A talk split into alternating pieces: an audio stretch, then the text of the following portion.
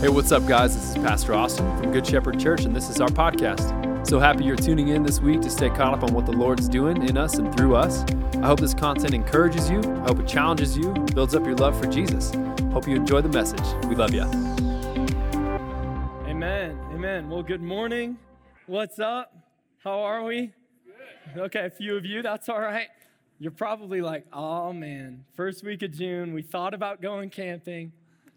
And we should have. Caden's preaching about worship again, and you may be right, like honestly. But um, no, I, I love I love worship, and so I kind of went to Austin, and we're taking a pause in the Colossians series to to just dig deeper um, into our worship, to look at it biblically. And um, last time I spoke with you guys was back in November.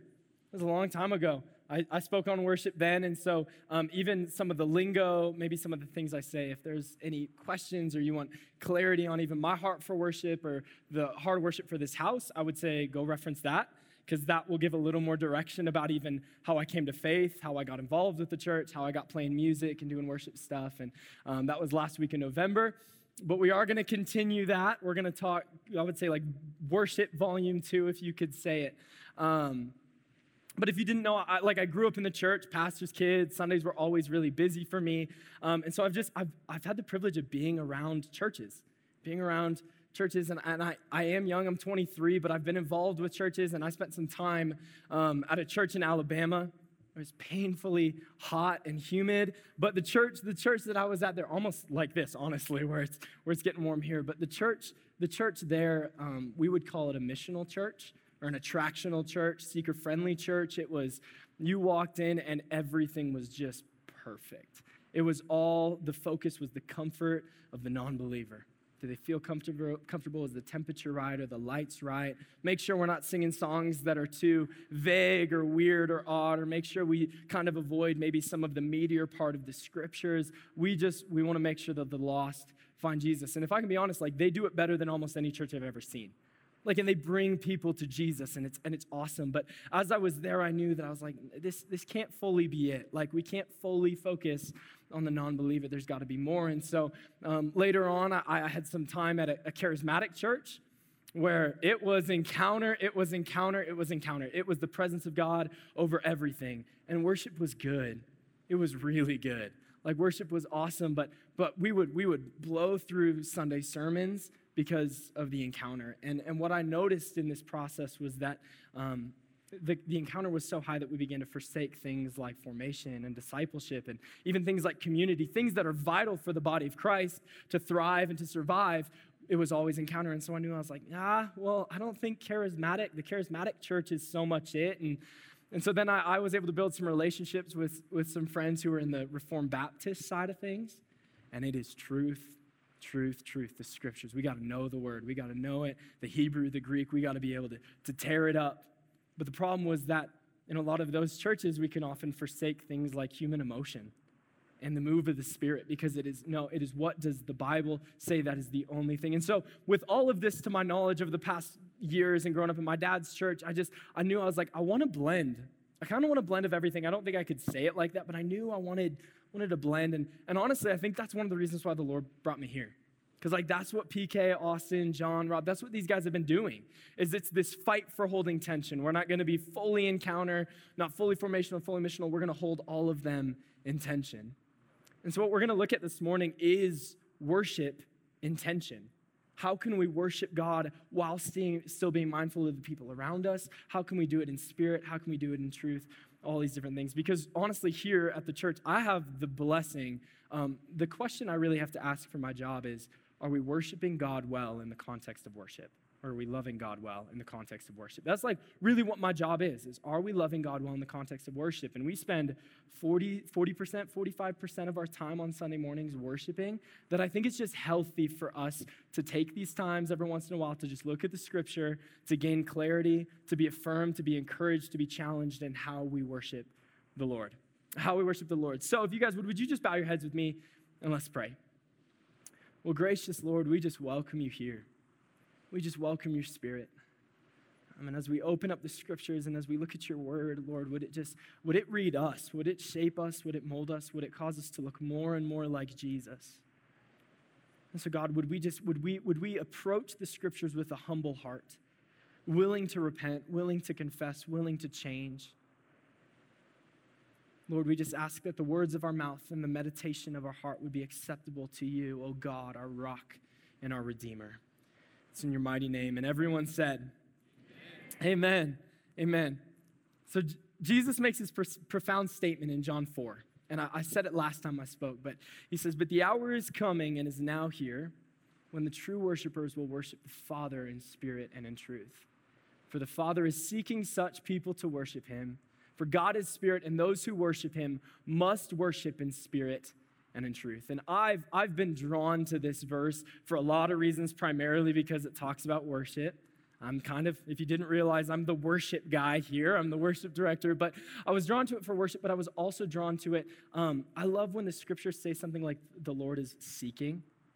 Like, I, I, I become the person who's like, oh, hey, God, if you're looking, like I'm ready to be found, like that's me. I'm drawn to verses like this, but I also love this verse because it also speaks of attention. It's not just Good Shepherd that speaks of living intention, it's actually Jesus who speaks of living intention. Look at this. It says that those who worship will worship in spirit and in truth. The word truth in the scripture is, de- is described as firm, it's unshakable, it's immovable, it's steady, it's constant, it's the rock, it's foundational. But then when you look at the word spirit, which is the same Greek word for wind, it's breath, it's energy, it's air, it's flowy, it's movement, it's unstable, it's inconsistent, and it's even at times mysterious.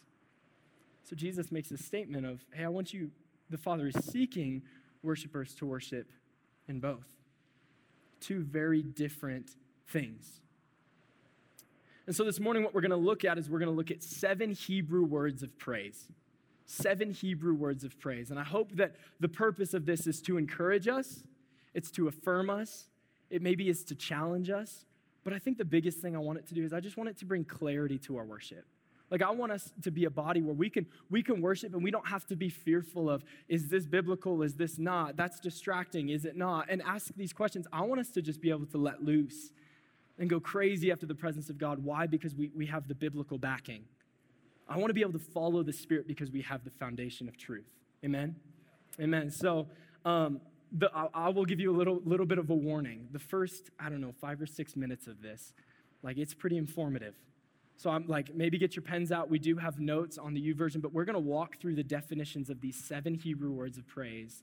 And we're going to just look at them one by one, and then we're going to begin to dive into one of them in particular. But one disclaimer I want you to know.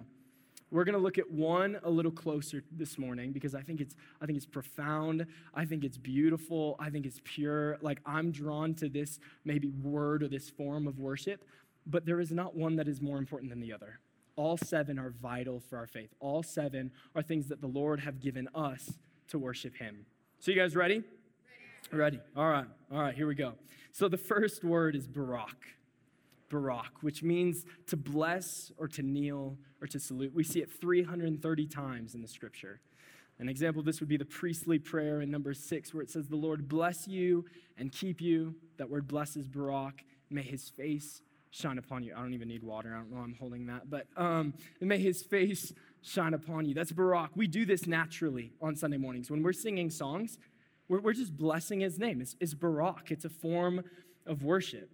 I love it in Psalms 103 where it says, Bless the Lord, O my soul. Let all that is within me bless his name. Both of those words are Barak. Barak. The next word is halal, which is where we actually get the word hallelujah which really just means praise Jehovah or praise Yahweh. And this one is a fun one. This is it means to shine, to rave, to praise, to boast, to be clamorously foolish and to act madly. To act madly. You, have you ever visualized our worship as that? A time to be mad and to act clamorously foolish. I love the word the, the word clamorous. The antonym of that is quiet. So God when he was defining these words, he said, Hey, I don't want your worship to be quiet, and I want to clarify that. So I'm going to add clamorously foolish. We see in 1 Chronicles 16 4. Then he appointed some of the Levites as ministers before the ark of the Lord to invoke, to thank, and to praise. That word praise is halal, the God of Israel. And this is a fun one because it means when David, the presence of God, was set up, David appointed ministers to praise God but with the definition of being clamorously foolish, to shine, to rave, to act madly. So I'm like visualizing in the temple, the priests just going crazy in the presence of God. Halal, it's a form of praise. Our next word, which is tehillah. Tehillah, it's a song or a hymn of praise, a spontaneous expression of a spiritual song or a hymn of the Spirit. We see it 57 times in the scripture. That's just what we're doing. A, a, hymn is just a religious song. We're singing that on Sunday morning with the songs we sing here, but there's also this other facet that you see up there that it's the spontaneous expression of a spiritual song. It's a spontaneous moment, it's a new or it's a fresh song. And, and we'll look at this one a little bit later. And, and a verse there, Psalms 22, verse 3 Yet you are holy, enthroned on the praises of Israel. And the word praises there is tehillah, the, the written song, the, the hymn the spontaneous song, the hymn of the Spirit. That is what the Lord is enthroned on. We see it in Psalms 34, verse 1. For I will bless the Lord at all times. His praise shall continually be in my mouth. The next one, which is Zamar, which means to make music, to sing praise, to play musical instruments, to pluck and twang. It's the joyful expression with a musical instrument. And that's, again, what we're doing. And we're seeing a rise in this. I love it. We see people joining the worship team. We're seeing young people pick up instruments. It's Zamar. It's praising and blessing the Lord with a musical instrument. So good. Todah, which means confession, praise, and thanksgiving. Psalms 50, verse 4, it says, Offer to God the sacrifice of, you could change thanksgiving to praise. Um, that word is todah, and perform your vows to the Most High. And this one's a fun one because I'm already beginning to evaluate I've never really thought of worship as a time of confession. Like, I've, i know the Catholic Church has maintained this a little bit, um, but where do we begin to put confession in the context of our corporate gatherings? That's already one that I'm beginning to ask. But one reason is because we know that sin separates us from God. And so I think it's, it's healthy when we come into the presence of God to just repent, to confess. Amen. That's good. Yeah, thank you. Yada, which means to revere or worship to give thanks or praise, to lift the hands. To lift the hands. Second Chronicles 20, verse 21. Give thanks, Yada, to the Lord for his steadfast love endures forever. And, and maybe you came in here and, and you, you've asked the question, well, why, why do you guys lift your hands? Maybe you're new to faith. And why do you lift your hands? And I'd say that's one of the reasons. The scriptures just say to. It says, extend your hands, to lift your hands. And then finally, our last word, Shabach which means to exclaim, to shout, to laud, to praise, and to commend. Psalms 47, verse 1 Clap your hands, all people. Shout to God with loud songs of joy. That's what we did with Shout to the Lord. Shout to the Lord, all the earth. Let us sing. Shout to the Lord. I love how many of these involve both physical engagement and heart engagement. It's both. And this is a really fun one because you may, you may be even asking the question a little bit now of like, okay, Caden, you're the worship director, you need to know those, but like, why do I need to know the seven Hebrew words of praise? And, and look at this Psalms 100, verse 4. It says, Enter his gates with thanksgiving and his courts with praise. Give thanks to him and bless his name. Four out of the seven Hebrew words are used in this single passage. We see to Todah, Tehillah, Yada, and Barak. So, Todah, if we remember, it says confession, praise, and thanksgiving. So, all of a sudden, this verse gets a new dynamic. Enter his gates with thanksgiving, and confession. It's not simply thanking him, it's actually also repenting. And then enter his courts with praise, Tehillah, which is the spontaneous expression of a spiritual song. So when we enter his presence, it's not about just singing the songs here, it's actually you guys singing the song in your heart, the spontaneous expression, the hymn of the Spirit. Give thanks, Yada, which actually includes to revere or to lift the hands. And then finally, bless Barak, his name. And so, two out of the four of those actually involved physical engagement hands, knees. It added a whole new dimension to just a small verse. And so, that's the beauty of these. Like, I love studying the Psalms. When I learned these seven words, all of a sudden the text came alive to me. Because I would go look at what is the praise here, what is the thanks here. And so, you guys can even begin to implement this on your own because it just it brings the scriptures to life. All right, those are seven words. And, and you may be sitting here and you're going, okay, but I, like I still am just curious. Like, why? Like, why? Like, why do I have to lift my hands? Why do I have to bow? Not so much like I see it in the scripture, but like, why does God want it? And I just have to, I just have to challenge us. I think that if that's the why question you're asking, it's just the wrong why question. I think the right why question I want to challenge you guys with is why wouldn't you want to? Why wouldn't you want to for a God who has so graciously poured everything out for us? A God who has so willingly poured out his son and his love on us, who has pursued us so passionately and has been so compassionate and gentle. Why wouldn't we want to? Why wouldn't I want to lift my hands? Why wouldn't I want to sing? Why wouldn't I want to bow down? My heart swings to the other side of going, God, if there are 10, 20, 100 more, tell me. If I had 107 ways that I could bless the Lord, awesome. I get to because he has so graciously poured out his love for me. So I just want to challenge you if you're sitting there and you're just going, why, why, why? Remember, it is not the scriptures who stand on trial, it's our rebellious and deceptive hearts. That's what stands on trial. It's not the scriptures. This is how God has designed us and, and wants us to worship. I would say it's very similar to this. If you guys are you guys familiar with the five love languages?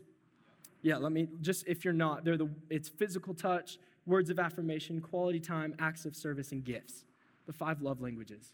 And, and I would say, for me personally, words of affirmation sits really high, and then physical touch sits really low. So if you guys want to love me during this sermon, like, amen, that's good, come up and affirm me afterwards. But what wouldn't, wouldn't really vibe with me all that well is if you just came up, didn't say a word, and gave me a bear hug and left. I'd be like, what's up? Like, say something, please. Like, no, but I, I think that these five love languages are very similar to these seven Hebrew words of praise. I think that they act as almost seven Hebrew worship ways that we get to love God. And I know, I know this. You guys, I'm, a, I'm sure you know your spouses um, or your siblings or your parents' love languages. And with the knowledge of their love language, wouldn't you want to love them in the way that they feel love, even if it was counter to your preference, your personality, or your comfort? Yes. Yeah. Like we would want to, right? If I knew that if I knew that my mom or my parents or my friends had all these certain love languages, I would want to love them in that way even if even if physical touch isn't my highest, I want to give them a hug if that's how they feel loved. And Jesus has laid out these seven ways. He says, These are how you can praise me. And our heart's desire should go, Oh, if that's how my God feels loved, then I'm doing them then I want to do them because if that's how he that's how he has said he receives love, then we should want to do that. Again, it's not the question so much of why do I have to, but it's why wouldn't I want to? Why wouldn't I want to? And so what we're going to look at now is we're going to look at one word in particular, one that I think is um, it's intimidating. I think um, yeah, it can be scary. I think it feels vague at times, but I also think it's one of the most pure forms of worship we can offer the Lord. I think it's powerful. I think it's beautiful. And that one is Tehillah.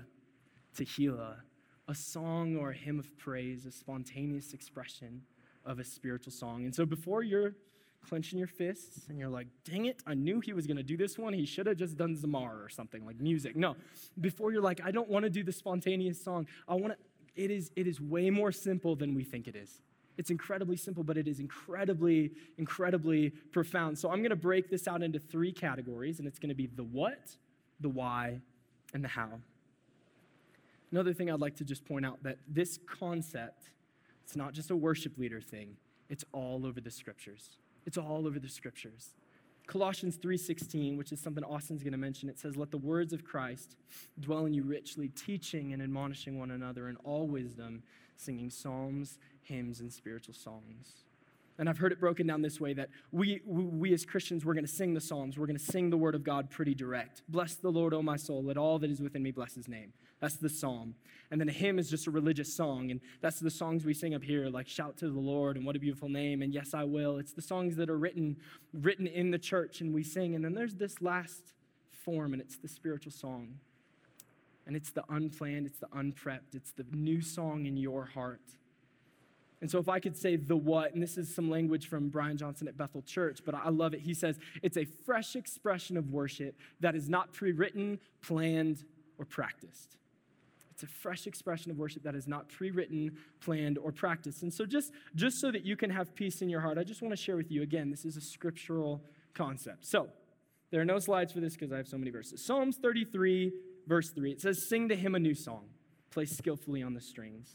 Psalms 40, verse 3, it says, He put a new song in my mouth, the song of praise. Psalms 96, verse 1, Oh, sing to the Lord a new song, sing to the Lord all the earth. Psalms 98, verse 1, do I need to keep going? Oh, sing, okay, I'll keep going. Oh, sing to the Lord a new song, for he has done marvelous things. Psalms, uh, I mean, Isaiah 42, verse 10 sing to the Lord a new song, his praise from the ends of the earth. We see it in Exodus 15, we see it in Luke chapter 1. The Lord is asking for us to sing a new song.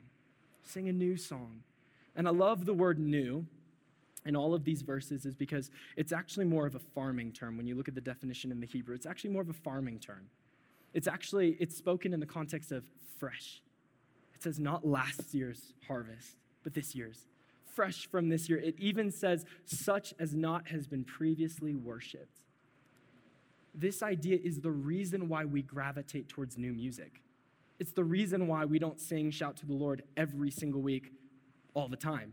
It's because we, we like new songs. And, and I love this Isaiah 43, verse 19, a passage that we're all familiar with. It says, Remember not the former things. Remember not the, the, the former things, nor consider the things of old. Behold, I am doing a new thing. Now it springs forth. Do you not perceive it? It will make a way in the wilderness and rivers in the desert.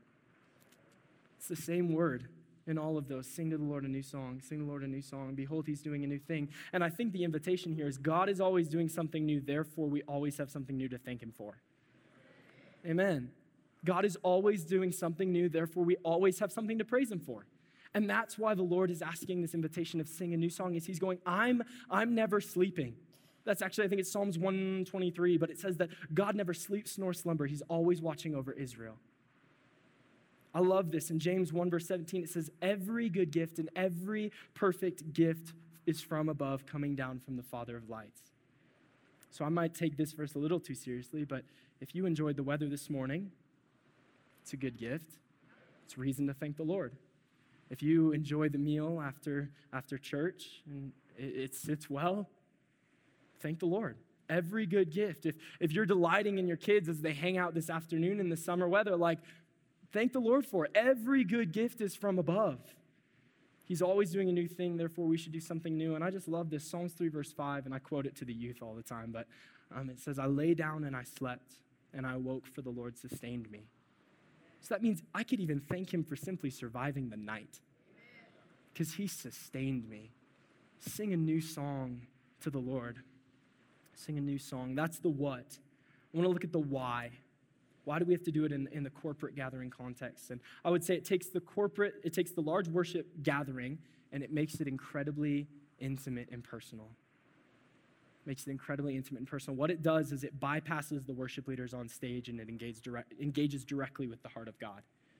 You actually become the minister ministering to the Lord you step into ministering to his heart. It's the new song, it's a fresh song, it's what's truly happening in your heart.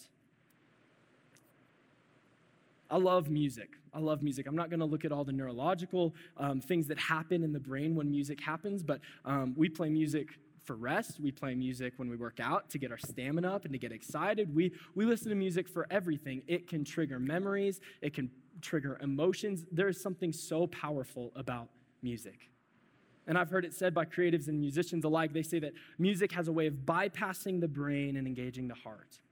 It can bypass the walls that we've set up in our brain and it can engage our heart. And I think, I think that's really, really true, and I think that's awesome. But I also think it can be a little bit dangerous if we're not aware of it. And here's what I mean. You guys know the song Living Hope, right? It's, it's a big one here. It's Hallelujah, praise the one who set me free. That one. The, the ver- verse 4, it says, Then came the morning that sealed the, sealed the promise. Your buried body began to breathe. Then out of the silence, the roaring lion declared, The grave has no claim on me. Yeah. That is, that is, that is top stuff. Like worship music, that is, that is amazing. But, but here's what I mean about the power of music is there have been times, the first time I heard that, it was so alive and it erupted in me. But the danger is when I hear that a hundred times later, I can be singing it I can be clapping with it, and yet my emotions and my mind are completely detached because of muscle memory, memorization, and rhythm. You guys see that. There's, there's been moments where I'm singing a song and I'm like, what am I singing? Like my mind is, is elsewhere. It's thinking about what I'm going to eat or whatever. We can worship, and we do this on Sundays where the songs we get so familiar with that we almost disengage our mind. And the problem with that is in Luke chapter 10, Jesus is asked a question. And he says, Well, what is the greatest commandment? And Jesus' response is this He says, You shall love the Lord your God with all your heart, with all your soul, with all your strength, and with all your mind. What he's saying is, You shall love me with all of your being, with everything that is in me. And if we look at the scriptures, it says the, the heart is described in the scriptures as the inner man or the inner woman. It's where your personality lives, it's where your feelings live, it's, it's where your emotions dwell. It's the, it's the inner person, your heart. The mind is the place where thought processes take place, sentences form, ideas come. That's where the mind is. And then in Genesis 2, verse 7, well, let me not skip ahead, but the soul is the borrowed breath in our lungs. And that's what Genesis 2, verse 7 says. It says that God breathed life into man's lungs and he became a living soul. So, our soul is the life in our lungs, it's the breath, it's the oxygen within us. And then finally, our strength would be our physical body, our hands, our arms, our vocal cords, our diaphragm. And so, you see how, in a moment of worship, I'm singing a song like Living Hope, and, and my brain, because of memorization and muscle memory, can be completely detached, and my emotions. Maybe I'm not feeling like He's my living hope, and I'm actually feeling pretty upset with Him, or I'm desperate. And all of a sudden, I'm singing this song because music has a way of bypassing my brain, and yet I'm actually not loving God with all of my being. However, with a spontaneous song, a song that comes from your heart, it aligns all four of those parts of your being in a moment of worship. Because when I, when, I, when I sing a new song, I'm pulling what's happening in my heart. If I'm, if I'm mad at God, if I'm sad, if I'm desperate, if I need a touch, if I'm happy, if, if I'm captivated with Him, I'm pulling that and then I'm beginning to form sentences and ideas and words in my mind. And then I begin to use the borrowed breath in my lungs, my soul, and then I begin to activate my diaphragm and my vocal cords, and they rub together and produce sound. And all of a sudden, in a moment of worship, I had the opportunity to love my God with all of my being. You see that? Does that make sense? In a moment, I was able to pour out all my affection on Jesus because it was my own song. It's what I'm going through. It's, it's the words I formed, it's the ideas I formed, and I was able to pour it out on Jesus. That's the power of a spontaneous song. I also think there's a benefit of when we begin to sing these spontaneous songs, and it can happen in an instrumental, it can happen in when the worship leader says, Lift your voice, sing your own song. Um, if I begin to practice singing my own song here, I am far more likely to sing it at work. I'm far more likely to sing it when I'm making lunch for the kids, when I am picking up the kids from school. I am more likely to begin to just bless the Lord on my own because I begin to practice it here. You guys see that, yeah? Amen. Okay, finally, the how the how. This one's, you may be going, oh, it's intimidating. I want to clarify what it is not. It is not a freestyle spoken word, rap or song where words must rhyme, melodies must be catchy, thoughts must be profound, all while offering something theologically insightful. it's not what it is. And if you have the gifting of doing that, please come talk to me. Like we're gonna write some songs because that is that is crazy. That's not what a spontaneous song is. A song is simply a moment of you engaging your being, your heart, and pouring it out on Jesus. It doesn't have to be always poetic. Sometimes it happens and it feels cool when it is. It doesn't always have to be beautiful and have perfect rhyme structure. No. The Lord is just saying, hey, what's in your heart? Tell me. And so I just want to show you, like, really simply what this would look like because I bet you guys have heard it when the worship leader says, hey, lift your voice, sing your own song. I think Mac did it even today of just, hey, lift your voice, tell him how much you love him. And, and, and I think there's, there's a part of us where we just we disappear and we gravitate and we just watch the worship leaders do that. But this is what it would look like very simply. Maybe you're tone deaf, you can't keep rhythm, you can't sing. That's okay. It's, it does say make a joyful noise to the Lord, and maybe that's you. But this is what it look, would look like on a, on a very simple level. I would just say begin by telling God who He is back to Him. You don't have to sing it, it could just look like this God, you're so loving. God, you're gracious. God, you're so gentle. You're compassionate. You're rich in mercy. You're abounding in love. Oh, Jesus, there's nothing like your love. And you just tell him who he is back to him. Or you could begin to just thank him. You could just thank him. God, thank you for the, lo- the breath in my lungs. God, thank you that I have purpose. Thank you that I have a calling. Thank you that you have chosen me, that you've adopted me, that I'm a son or a daughter of the Most High God. And you just begin to thank him. That's, that's a spontaneous song. And maybe if you're feeling more bold, you could begin to try to add melody, or you could, I would say, maybe try to get more poetic and creative with it. If, if something like, um, God, your loving resonates with you, and it just, it hits different in a moment, then just begin to explore that. Describe the love of God to him. Describe, oh God, There is nothing like your love. Your love is relentless, it's captivating, it's overwhelming. It's always in pursuit of me. God, there's nothing like your love. And, and maybe a word just resonates with you and you get the word captivated. I'm captivated with the love of God. Then, in boldness, you could maybe begin to try to sing it and add melody. Oh, there's nothing like your love. Your love is captivating. And all of a sudden, you stepped out of simply being a consumer and you became a contributor of writing the, your own love poem for God. Your own love poem, your own affection, you began to pour out at the feet of Jesus. That's the power of a spontaneous song. That's the power of singing a new song to the Lord. And I think here's the danger in, and even the larger church culture is we, we have a lot of really gifted songwriters. And so the church has gotten very good at singing Hallmark songs. Songs that are not written by them, songs that are perfect, they're poetic, they're rhythmic, they have perfect rhyme structure, but they were written by a guy in another state years ago who spent hours chasing the presence of God and he wrote it. I don't think Hallmark songs are wrong. Like, I, I, I, need you to hear me. I love Hallmark songs, the, the big songs that, that shake the world, that, that are played on the radio. I love, I love those songs. But we cannot simply be a group of people who sing Hallmark songs. Eventually, we have to become the poet ourselves. Eventually, we have to pour out our affection, what is going on in our life ourselves. Eventually, we have to move past it. Zach Neese describes it. He's a pastor at Gateway Church in Texas, and he describes the worship experience, this moment in worship with your body, is very similar to an anniversary dinner with the bride and the groom. It's simply a moment where you just delight in each other.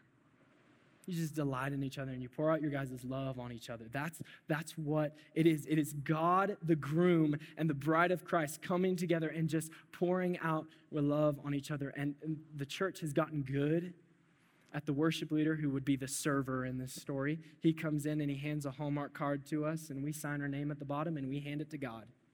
We go, Thanks, God. And God goes, That's actually very honoring. Thank you. Um, but what's really going on in your hearts? Like, what are you really feeling? I think that's the invitation. There's nothing wrong with Hallmark songs, but again, we have to have a, ba- a balanced diet of both, all seven forms of praise. And this is just one of them that I think we need to try to lean into as a body.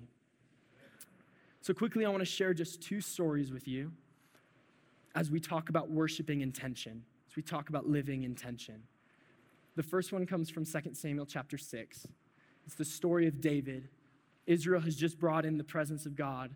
They've just brought in the Ark of the Covenant, and David is out in front of all of Israel and he's dancing and he's stripped down to his undergarments, just praising God. And if you know the story, in, in the story, his wife sees him from a window and she despises him in his heart. He gets home later that night and, and she says, Oh, how, mar- how marvelous did the king look today? And David says, I will become even more undignified than this. And, and I just find what's so unique about that story is it was not David who was judged by the Lord, it was the wife who judge David's worship. And so, if we want to be a church who worships biblically and worships intention, we have to kill the idea of judging each other's worship. Like, we have to kill it. We have to fight everything inside of us to go, oh, I don't like the way that person worships. I don't, they're, they're distracting. Oh my gosh, they sing too loud. They're way off. We have to, we have to kill it. We have to fight it. But then I also want to clarify for some maybe my charismatics who are like, I have permission to do anything now. That's also not true. Matthew 5, verse 23 through 26, Jesus is, is speaking about anger. And he says, Hey, when you come and you, you give an offering on my altar, he says, while you're offering and you remember that there is a division with another brother, he says, Hey, I want you to leave. I want you to leave the offering on the altar, go and reconcile the relationship, and then come back and offer it. And so, what that tells me is that as we worship, we need to be conscious of the people around us. He says, when you are offering the altar, remember, and you remember a division, hey, go fix that before you worship. He says, leave the worship on the altar and go reconcile the relationship. So we have to be conscious of the people around us. Again, it is the betterment of the body, it's, it's team over me. I, have seen this actually happen in church, but um, a conga line happened up. Yeah. And they started walking around. I will say, I don't know if my mom's, I think my mom's here, but she didn't love it. And, and, and let me just tell you, maybe you feel this desire to start a conga line. And I would just say, maybe don't. yeah, like it's, it's the betterment of the body, it's the family over me. I have to restrict and hinder my own preferences for the betterment of the body. Does that make sense? How we have to live in tension. We have to be, it's, it's what PK has even been saying for so long of the, hey, um, I, I don't care, but also what will people think of me? What will people think of me? And I don't, I don't really care. It's holding both of those, holding both of those. And so, um, if you guys would, would you stand with me?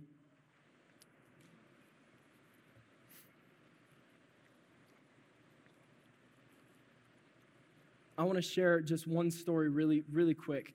Um, I was meaning to do it earlier, but I forgot. Um, I was leading worship at my dad's church a few years back, and, and we had finished, we'd finished the worship set and gave the last little strum, and I looked at my dad and gave him the little worship leader nod, and he was just like this. And I was like, all right, yeah, that's cool. We'll just keep going and just playing. And I'm like trying to get his attention. Like, Dad, like, we're done. Like, and he's here. And then I look over and my mom's here and I began to look at the church, and the church was, they were just, they were lost. They were lost in the presence of God. And all of a sudden, I, I like, in my immaturity, I like caught it. I was like, oh, they're worshiping. And I was like, and we kept, we kept running with it. And to be honest with you, for probably the next 15 or 20 minutes, I didn't sing a, I didn't sing a word on the microphone. And the congregation just lifted up their affection towards Jesus and they just poured out their heart and their love and their adoration for him. And let me tell you, the goal of a worship leader is to disappear. That is our goal. That is our heart's goal. And tell me, it's hard, but yet it is the most satisfying and the most fulfilling thing ever when the worship is like, oh, I didn't even notice.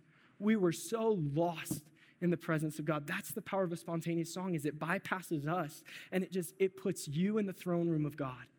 And you just get to say, God, I love you.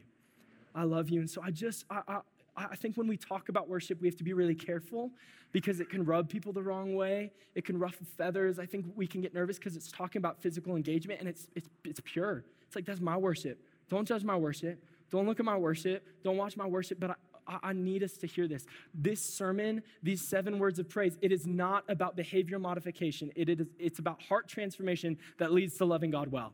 That's the reason why we do this. I need you to hear. I don't want you to just be like, all right, I'm gonna be this religious robot and I'm gonna do these seven words and I'm gonna walk down the list and I'm no, that's not the goal. The purpose is Jesus. Amen. The purpose, the pursuit, the reason, the reason why we sing, the reason why we bow, the reason why we clap, it is all Jesus. We are captivated with the love of Jesus. And so I don't want you to hear me that, like, oh my gosh, my worship has been judged and I can't do it. No, I'm hoping that we now have a biblical foundation and we can go crazy. Why? Because He is so good. Why? Because He is so loving. He is the focus, He is the reason, He is, He's, he's all of it. Jesus. Amen? Amen? All right, if you guys would, would you bow your heads with me? Let's pray. Oh, Jesus, you are the reason. You're the reason why we sing, why we clap, why we lift our hands. So, God, we just thank you for your love. We thank you for your kindness. We just thank you for the way that you have been patient with all, every single one of us. And so, God, we just give you the honor, we give you the glory. There's no one like you in all of the earth. There is no one like you, and there will never be. So, Jesus, we bless you, we honor you, we give you this time. It's in your mighty name. Everyone said, Amen. Amen.